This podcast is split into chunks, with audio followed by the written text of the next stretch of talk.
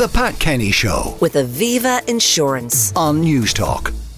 Some nursing homes could be in danger of closure with inflation costs spiralling and the Fair Deal Scheme contracts not keeping pace with those costs.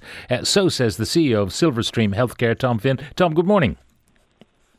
Good morning, Pat. How are you? Uh, I'm very well. Now, tell me about Silverstream Healthcare. How many uh, homes do you have? Uh, we currently operate uh, 11 nursing homes around the country with a 12th one under construction uh, at the moment. Now, Uh, the, mostly straight away, people will say, why are you building more if there's no money in this game? Well, it, it, it's a very good question, and it, it is a size we had and a project that was agreed prior to inflation. So we were lucky enough to be able to continue with it. Um, you know, looking at new nursing homes and new sites now with inflation, both in building and interest rates, it, it wouldn't be feasible to build to start building a new home now.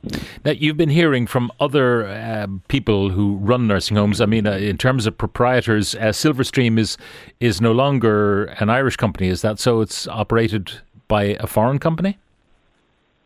No, Silverstream was founded in, in, in, in 2002, 2003, and it is an Irish company.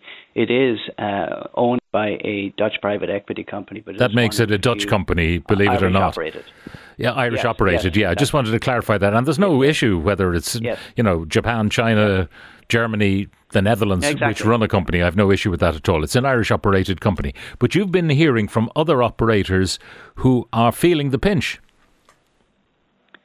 Yeah, well, I think you know we all are very aware that that 17 or 18 homes closed last year, and you know the NTPF, you know, obviously uh, administers the budget on behalf of the HSE and and ultimately the Department of Health. Um, but you know, typically the, those increases have been in the in the area of two percent per per annum. You know, with healthcare inflation is typically around ten percent, so it's always been behind, and it's a long time uh, legacy problem. But that's obviously uh, become far more uh, critical in the last year, year and a half, with uh, inflationary rates, particularly due, due, since since last March, when uh, a lot of the costs went up.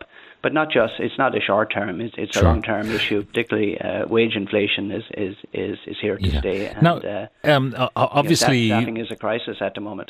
one of the problems is if you can't offer competitive rates to your staff, they'll go somewhere else.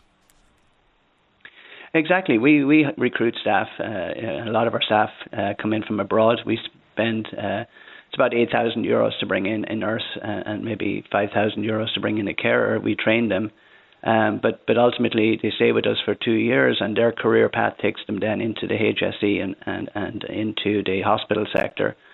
Um, so it's very difficult to retain uh, these staff Yeah. because this is part of their career path. So it, it becomes very expensive to to bring in So, and so staff. effectively, you're you're you're them. bringing in staff and training them up only for them, by and large, to be poached by the? HSE. Exactly. Yeah. I mean, they they will get obviously better terms and conditions that no private sector can compete with, and um, they they um, that's part of their career part. They'll almost tell us when they come in from abroad that we will, you know that their their, their objective is to go to the HSE because. You know, the, they condi- terms and conditions are better. Like this year, there's a you know, six and a half percent increase. You know, the private sector can't match that. We've we've given price uh, increases as far as salaries go, but it's not just salary; it's it's the terms and conditions Yeah, and the sure. benefits that go with working in the public sector.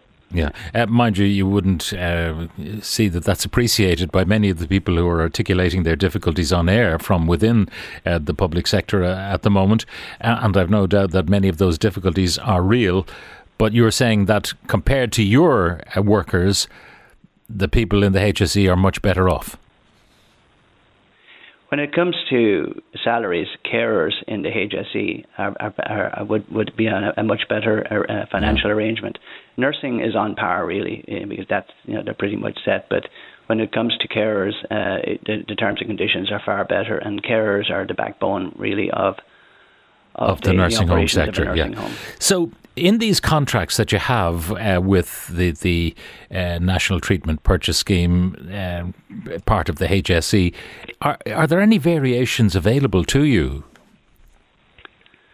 Um, yeah, I think I think so. Yeah, I mean the the, the, the way this has happened is that some nursing homes are, are, are somewhat out of sync with inflation. Uh, it's always been behind inflation. And yeah. It's been a long-term problem, which is, is constantly arisen.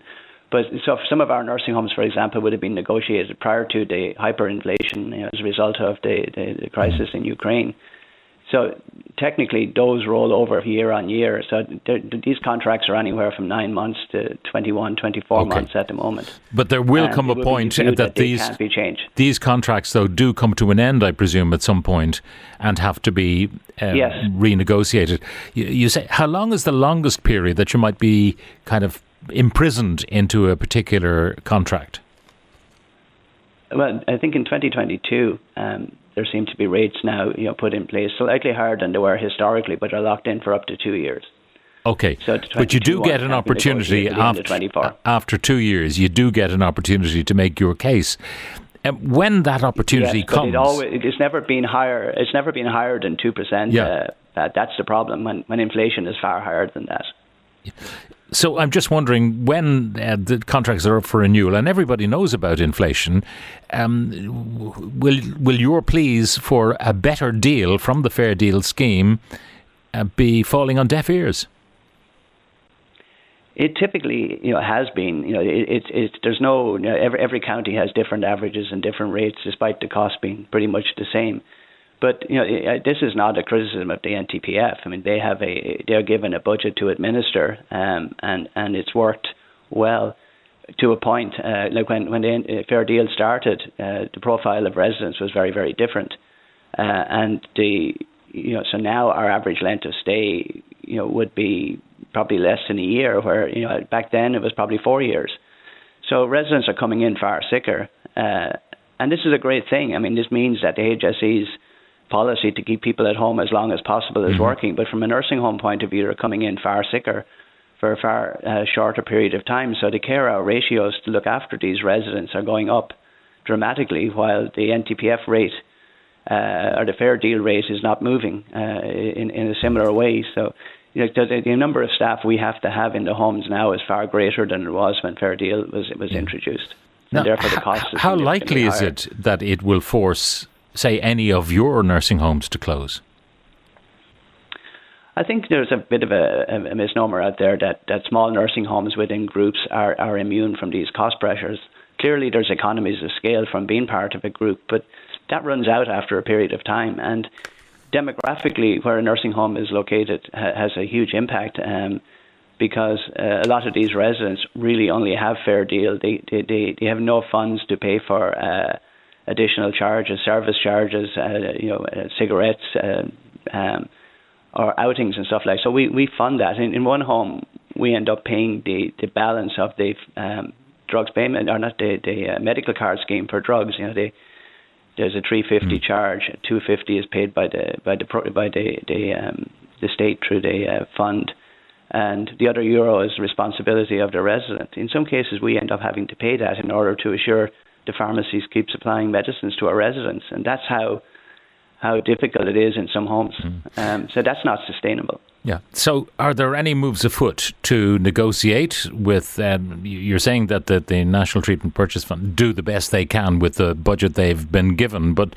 going higher up above them to the HSE or even to the minister uh, to try and get some movement for you, because the last thing anyone would want is uh, for a nursing home to close, creating massive problems for patients and their families, for residents and their families, uh, but equally to to sow some some sort of concern in people in nursing homes that their future, however long or short it might be, is not secure. Yeah, I think yeah, it, I'm very certain. I mean, there is a crisis looming. Like you know, groups like ourselves you know, until things level out, won't be building new nursing homes. And at the same time, they're closing quite frequently and will continue to close. We get calls every week from homes that, that can't, you know, stay going and looking to sell their business. But for us, they still would they they wouldn't be sustainable either. So we end up uh, like you know we, we take in residents and, and you're going we're going to run out of beds in time uh, if if there's a gap in construction of of, of new nursing homes. Okay. I think uh, the NTPF, there, there are three very good people who, who we meet and who negotiate. But within the resources that they're given, I think everyone realizes that the system is broken uh, from a funding point of view. Uh, but you know, that has to be addressed. But but it's not the NTPF, and it's really not the HSE because they get allocated a, a, budget for fair deal as well. So ultimately, this this comes down to as, as a decision of of um, uh, the the government.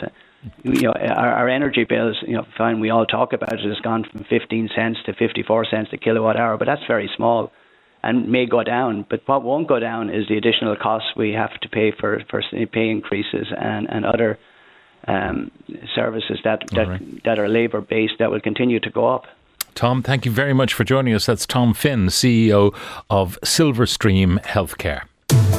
The Pat Kenny Show with Aviva Insurance. Weekdays at 9 a.m. on Newstalk.